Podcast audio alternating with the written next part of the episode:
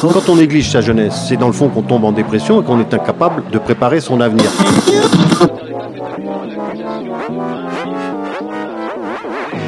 Ça ne veut plus rien dire, lycéens. C'est des merdeux, des cons. Le jeune est tourné vers l'avenir.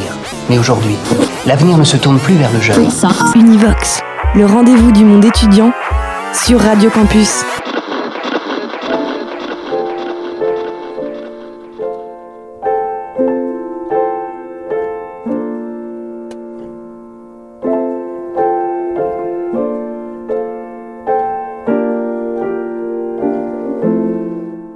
Étudiant entrepreneur en période de Covid.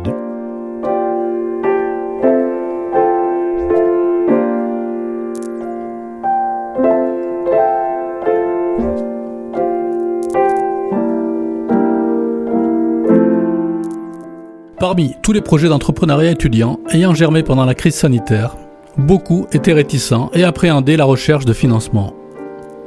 Dans le cadre de la semaine pour entreprendre, AnimaFac et le réseau des radios campus ont trouvé pertinent de proposer aux jeunes étudiants de pouvoir entendre des témoignages de projets lancés en 2019 qui ont eu ces questionnements et qui ont réussi à trouver des financements malgré une situation complexe.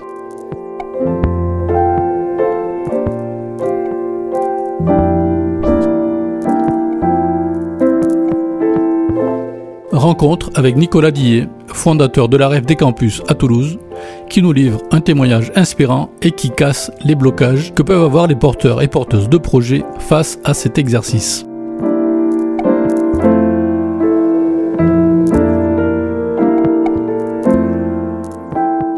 Entretien mené par François Berchenko pour Campus FM à Toulouse.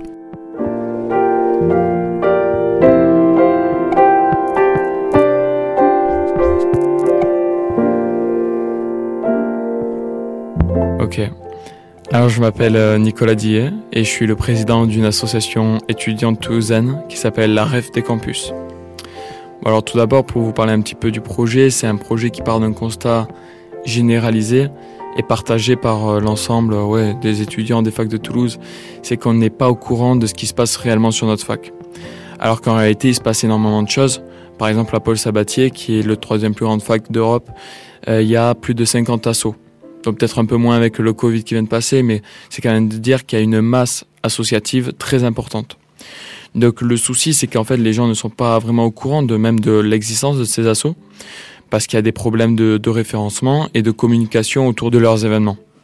Donc euh, nous, qu'est-ce qu'on a fait? On a commencé à étudier la problématique, qu'est-ce qui sous-tendait tout ça, et on s'est aperçu à travers un gros sondage qu'on a fait que euh, ouais, 50% des étudiants n'étaient vraiment pas au courant de ce qui s'y passait en termes de vie associative, comme je disais, ou bien en termes de, de vie universitaire tout simplement. Parce que euh, voilà, notre université est composée de nombreux services. Euh, on n'est pas juste là pour venir euh, étudier, manger aux rues et repartir. En fait, il y a toute une composante institutionnelle qui, qui travaille autour de cette vie étudiante, comme le service culture, sportif, scientifique. Mais il y a des gens qui travaillent pour notre vie étudiante. Donc on s'est dit avec avec des étudiants de, la fac de Toulouse, ça serait bien d'avoir un endroit, un espace où on va, on va centraliser toute cette vie associative et toute cette vie étudiante autour des facs. Donc l'idée elle est assez simple, c'est de créer un site internet et une application mobile qui sont un peu plus voilà en accord avec les attentes de notre génération en termes techniques, d'interface, voilà des choses qui soient beaucoup plus souples que ce qui existe actuellement.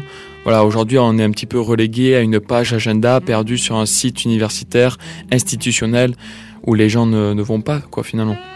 Donc voilà, rendre le truc un peu plus interactif, un peu plus sympa, et créer en fait ce pont entre un auditoire, voilà, des gens qui seraient intéressés de connaître cette vie, et les moyens de communication déjà mis en place par les facs et les assos. C'est-à-dire, par exemple, des pages Facebook, des événements Facebook, mais qui sont perdus finalement dans la masse de l'information sur Facebook, sur Internet, etc. Nous, on est vraiment là pour faire le relais de tous ces événements, de centraliser, d'offrir en fait cette vie euh, associative. Donc aujourd'hui, là, donc là, on est en septembre 2021, on est en, en proie de mettre sur les serveurs notre site Internet. Enfin, il a même été mis sur les serveurs hier, voilà, c'est tout frais. Et euh, notre application mobile a aussi été bien installée pour la première fois sur un téléphone mobile, donc c'est encourageant. Et euh, là, on va rentrer dans une phase de rodage où on va justement euh, agrémenter ce catalogue avec nos partenaires associatifs pour une sortie définitive au grand public en janvier 2022. La réflexion donc remonte à 2019 par là? Tout à fait. Donc on est en 2021, ça fait un an qu'on travaille dessus. On a ouvert l'assaut en début octobre 2020, mais la réflexion, elle est bien antérieure. Moi, je rentrais d'un Erasmus et on va dire que je n'ai pas validé mon semestre à l'étranger, ce qui m'a offert pas mal d'heures supplémentaires pour, pour réfléchir à ce que je voulais vraiment faire, d'essayer de voir des alternatives à juste je vais aller en entreprise. Et du coup, à la rentrée 2019, j'ai commencé à réfléchir à la possibilité de faire de l'auto-entrepreneuriat, de travailler finalement sur ses propres projets. Et euh, grâce à, à un étudiant, euh, Roger, voilà, qui est passé avant nous, qui a ouvert la voie dans mon école de l'auto-entrepreneuriat. J'ai pu, à travers un, parcours spécialisé, alors je vous donne euh, l'astuce s'il y a des étudiants pour qui ça intéresse. Euh, mon parcours, ça a été de me rapprocher de Pépite Écrin, c'est un organisme national avec des antennes un peu partout en France, qui justement travaille autour de cette thématique qui est l'entrepreneuriat étudiant qui veulent porter des projets. Donc c'est tout à fait gratuit, c'est un c'est un parcours qui s'appelle le SN2E, donc le statut national étudiant entrepreneur. Vous vous inscrivez sur la plateforme et en gros, au cours, au fur et à mesure de l'année, vous pouvez suivre gratuitement des ateliers autour de plein de thématiques. C'est des choses assez, euh, voilà, assez classiques que peut rencontrer un entrepreneur au cours de son projet parce qu'en fait, la difficulté, c'est qu'il est confronté à tellement de choses différentes, que ce soit, voilà, un aspect technique, peut-être sur son produit, sa réalisation, euh, la réalisation d'une étude de marché, business plan, plan comptable, etc., communication. Vous voyez, il y a tellement de sphères qui gravitent autour de la réalisation d'un projet que Pépite Écrin est là pour vous donner les premières clés pour déjà défricher un petit peu cet horizon qui peut paraître euh, très complexe à première vue, mais qui en fait, avec euh, accompagné de professionnels, ils peuvent vous aider. Concrètement, c'est 2-3 heures par semaine euh? Même pas, en fait, c'était un atelier par mois et euh, toutes les deux semaines des after-work rencontres avec des professionnels pour aussi ouvrir la dimension entrepreneur avec des, des, gens qui sont déjà dans le milieu à plus ou moins différentes échelles, mais voilà, avoir des rencontres, des conférences, etc. Donc c'est pas très dur euh, en termes d'emploi du temps, ça se fait assez facilement. C'est à la portée de, de, tout le monde, on peut dire, ou il faut quand même ah. avoir un petit cursus, une initiation euh, dans tout ce qui est entrepreneuriat, économie Non, euh. ce, vraiment, ce programme est là pour accueillir toutes les personnes qui ont la moindre envie de découvrir l'entrepreneuriat. Aucun passé dans ces thématiques n'est requis.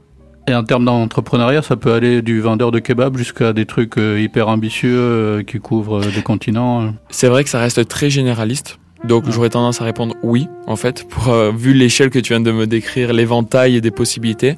Je pense que ça peut donner des clés à tout le monde. Vraiment. chacun a sa spécificité, a ses idées, et c'est pas pour autant que ça restreint. Non, ça donne des premiers outils, ça donne des idées, et surtout, c'est pas tant ce qu'on y enseigne, c'est important au début certes, mais c'est surtout les gens qu'on y rencontre. C'est un petit peu la conclusion que j'en fais, je vais revenir un petit peu après, mais voilà. Parce qu'au final, euh, à cette époque, quand j'avais fait le SN2E, j'avais rencontré euh, Lung, un jeune étudiant en DUT euh, Infocom de Rangueil, qui venait de monter avec son associé Solan une boîte de com. Ok. On avait discuté, on avait émis l'hypothèse de travailler ensemble sur mon ancien projet qui justement a élaboré la réflexion autour de la rêve des campus. Et euh, rien ne s'est fait, parce que à l'époque nous n'étions pas prêts. Et maintenant que nous avons lancé la rêve des campus de manière beaucoup plus euh, concrète, que nous allons l'accompagner d'un plan de communication et d'un plan marketing, BPT Agency, donc euh, l'agence créée par ces gars de DUT, sont nos partenaires et nous suivent dans tout ce qui est marketing et publicité sur les réseaux sociaux. Et ce partenariat est né du jour où j'ai rencontré Young lors d'un atelier de Pépite Écrin. Je continue un petit peu dans mon histoire. L'avantage de Pépite Écrin, c'est que si on a bien suivi les ateliers, etc., on peut substituer son stage de fin d'études dans un cursus d'auto-entrepreneur. Et euh, grâce à mon aîné Roger, l'école a pu mettre en place une convention pour que je puisse réaliser ce stage par moi-même sur un projet que j'avais décidé.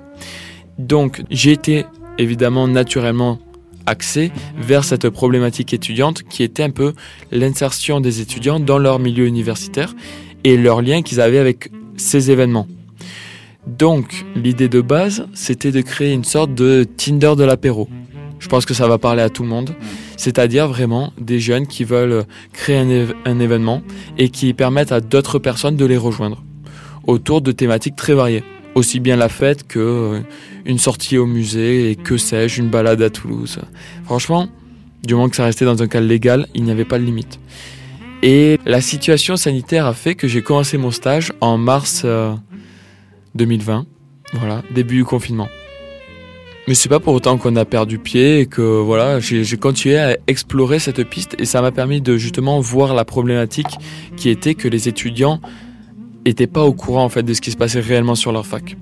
Donc j'ai travaillé plusieurs mois dessus et au bout de fin août, il a fallu faire un compte rendu auprès de l'université, de l'école et donc là je me suis aperçu que bon, ça n'allait pas marcher pour telle et telle raison, je vais pas m'étendre là-dessus, mais j'avais établi un bilan j'avais dit bon, ça marchera pas pour telle et telle raison et pas nécessairement lié au Covid, mais ça avait joué, mais c'était pas le truc principal.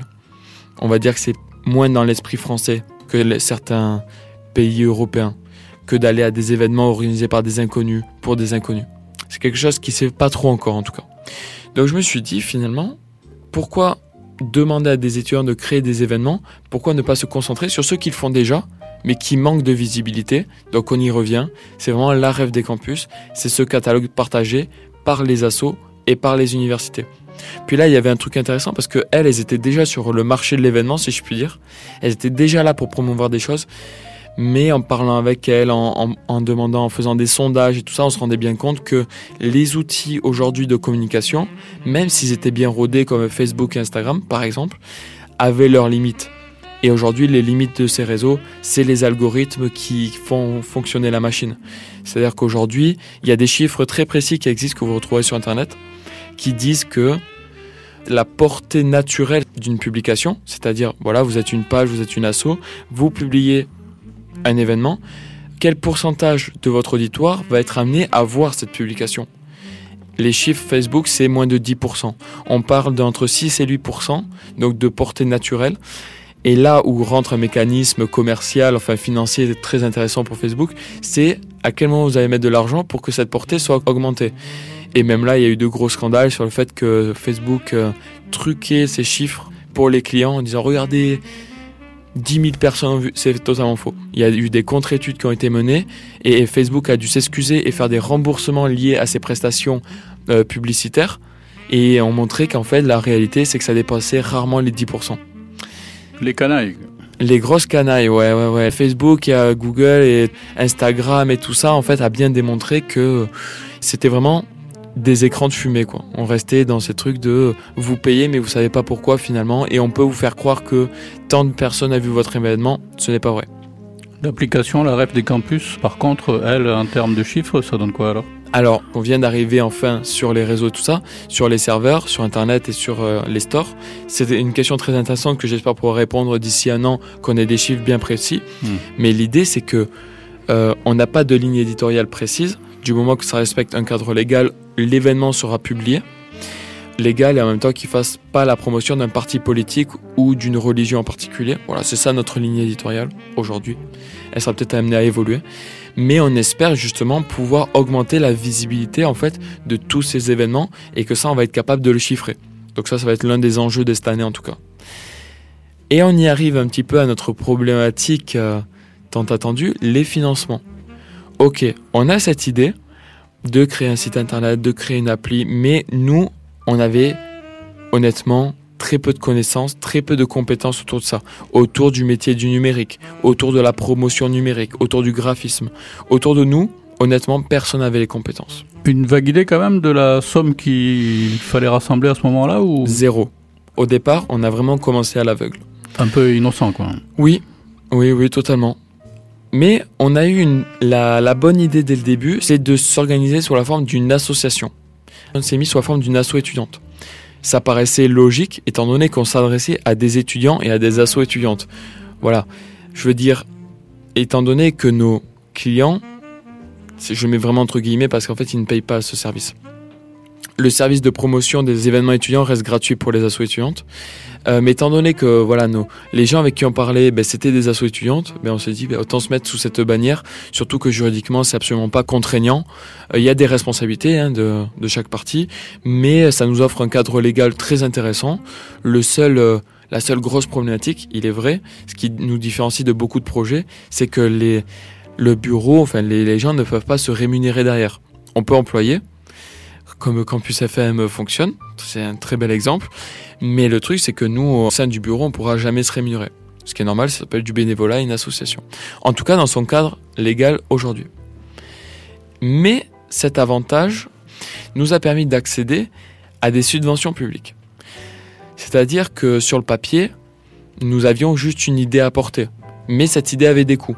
Développement, communication. Voilà, on avait quand même une vision de ce à quoi voulait, on voulait que ça ressemble, qu'est-ce qu'on voulait porter derrière.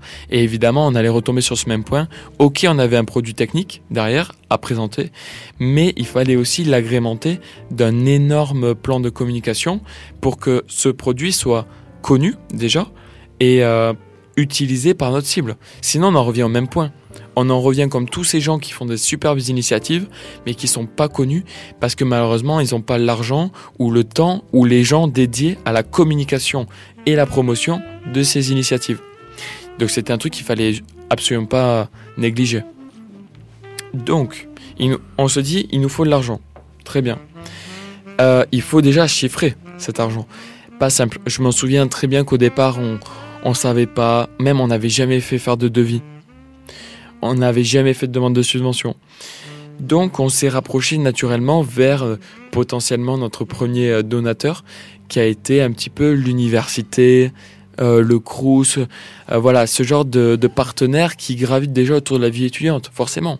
En plus, on pouvait être les plus à même de les intéresser, étant donné que, voilà, aussi travaillaient autour de ces thématiques étudiantes, etc. Bon.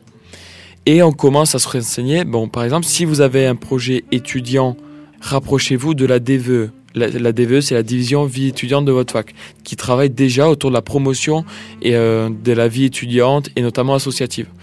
Allez les voir, ça peut être super intéressant, ils peuvent vous, donner les premières clés. Nous, ça a été le cas, il nous a notamment renseigné à l'époque euh, Simon Knud qui s'en occupait. Je sais que cette année, ça ne sera plus le cas. Mais Simon Knud a, a l'UT3 et vous avez tout le temps des référents dans votre fac il nous a dit voilà, en fait, on a des commissions qui s'appellent notamment la, la CEVEC et les FSDIE libèrent euh, des enveloppes avec une certaine somme qui répartissent entre les projets. Donc pour ça, notamment, nous, on a présenté les FSDIE et euh, qui est vraiment très précisément alloué pour les initiatives étudiantes. Donc pour ça, c'est très simple dans l'idée. Maintenant, on commence à être un petit peu rodé. Il faut rédiger un dossier qui nous demande tout simplement qui nous sommes, qu'est-ce qu'on veut faire de cet argent, euh, dire voilà, remplir un petit euh, un petit dossier financier, etc. Et après passer en commission. Alors il faut présenter ce, il faut donner ce dossier. Ce dossier il est étudié par euh, un groupe. Et après il faut passer un oral et défendre ce dossier. En termes de délai, on parle de quelques mois là. Oui, quand même. C'est des mois et des mois de travail. En hmm. fait, nous, à terme, on a fait cinq demandes de subvention. Le CRUS, l'Université Paul Sabatier, la mairie de Toulouse, le département et Catalyse, qui est une fondation privée qui appartient à Paul Sabatier. Tout ça mené de front en même temps Quasiment. Mais on peut dire qu'on est parti de octobre jusqu'à février. Et vous étiez trois à ce moment-là On était deux à travailler dessus. C'est beaucoup de travail. Mais la finalité de tout ça, c'est qu'on a remporté, si je puis dire, 21 000 euros pour une association qui avait moins de six mois d'espérance de vie.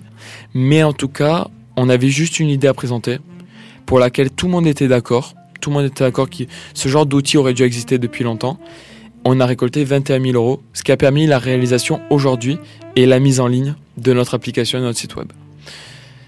Il nous reste à peu près 5 minutes. En termes de motivation à tous les trois, euh, surtout à vous deux qui avez porté euh, tout ce montage de dossier, est-ce que vous avez rencontré des écueils qui, au moment, vous ont fait douter On n'y arrivera jamais Ou alors, est-ce que vous avez eu confiance tout le temps et vous vous êtes dit, euh, on a une bonne idée, il faut y aller?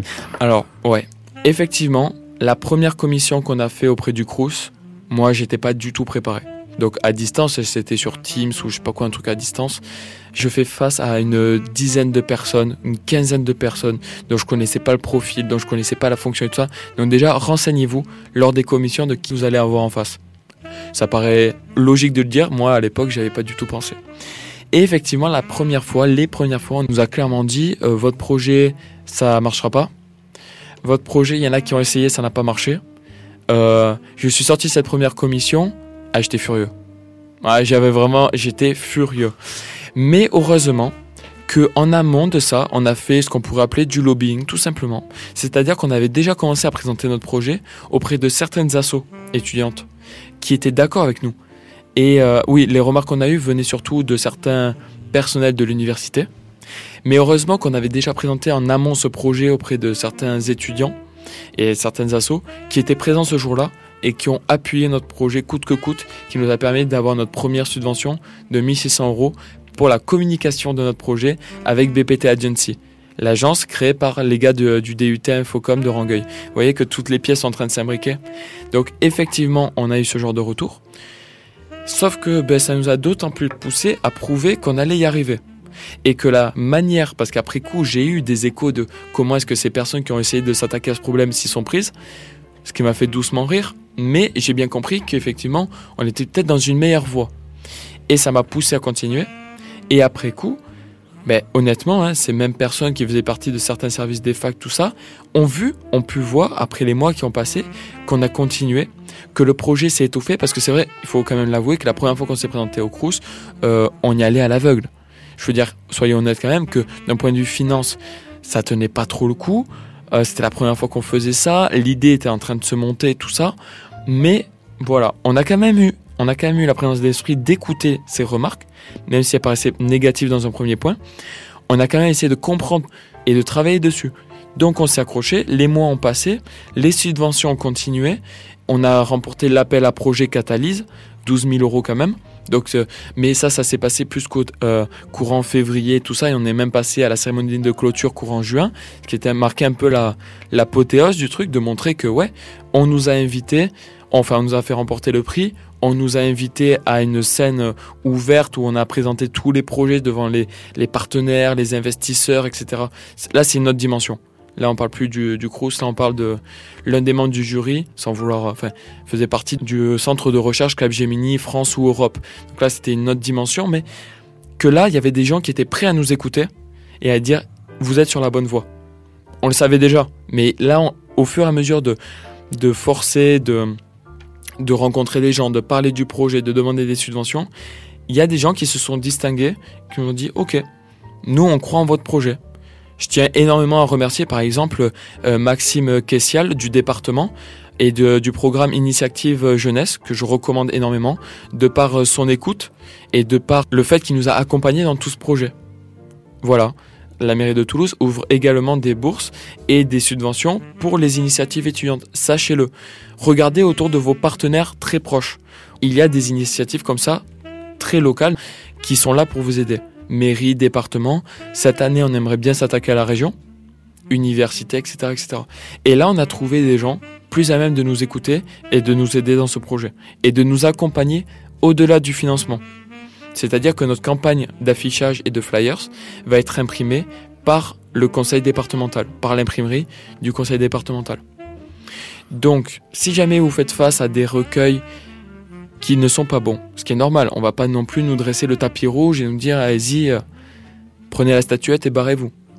Écoutez quand même ce qu'ils ont à vous dire. Parce que peut-être qu'il y a des choses sur lesquelles ils n'ont pas tort et qu'il y a des trucs qui sous-tendent et que même ces remarques négatives ne sont finalement que les problématiques face auxquelles vous allez faire face.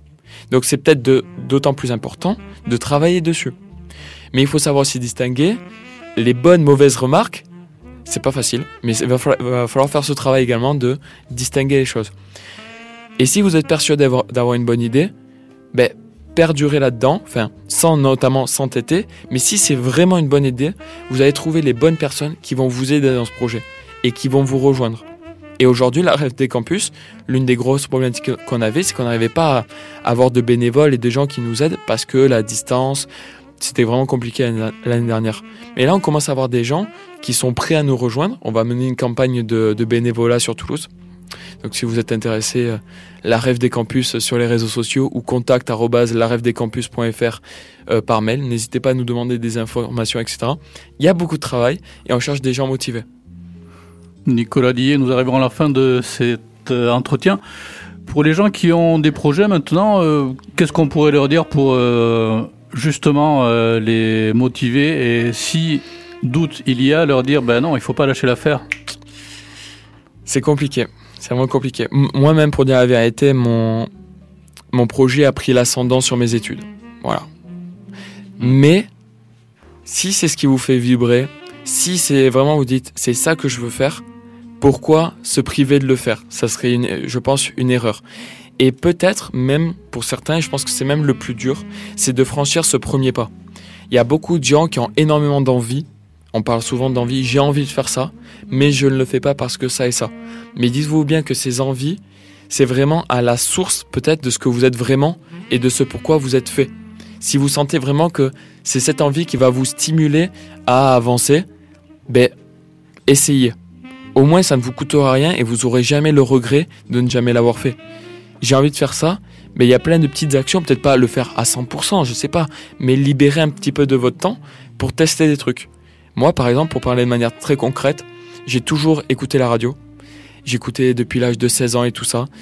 Et quand mes études ou mon redoublement, on va dire, m'ont permis de me dégager du temps, la première chose que j'ai faite, c'est aller chez Campus FM.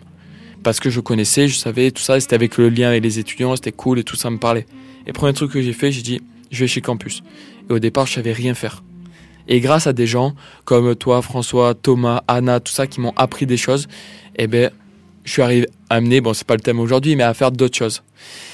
Mais c'est pareil pour la rêve des campus. J'avais cette idée et on a persévéré parce que ça me plaisait. Et ce catalogue, c'est le catalogue dont j'aurais eu envie justement à avoir comme outil quand j'étais étudiant. Donc je me suis dit, moi je l'ai pas eu, ben vas-y, on le fait avec d'autres personnes pour que d'autres y auront accès dans les prochaines années. Donc écoutez-vous, laissez parler vos envies et, et testez des trucs. Très important, l'expérience. Nicolas Dillet, merci beaucoup. Merci François. Et merci pour ce petit hommage à la radio qui fait chaud au cœur, je le reconnais. C'était étudiant entrepreneur en période de Covid. Entretien avec Nicolas Dillet, fondateur de l'association La REF des Campus. Univox. Univox, le rendez-vous du monde étudiant sur Radio Campus.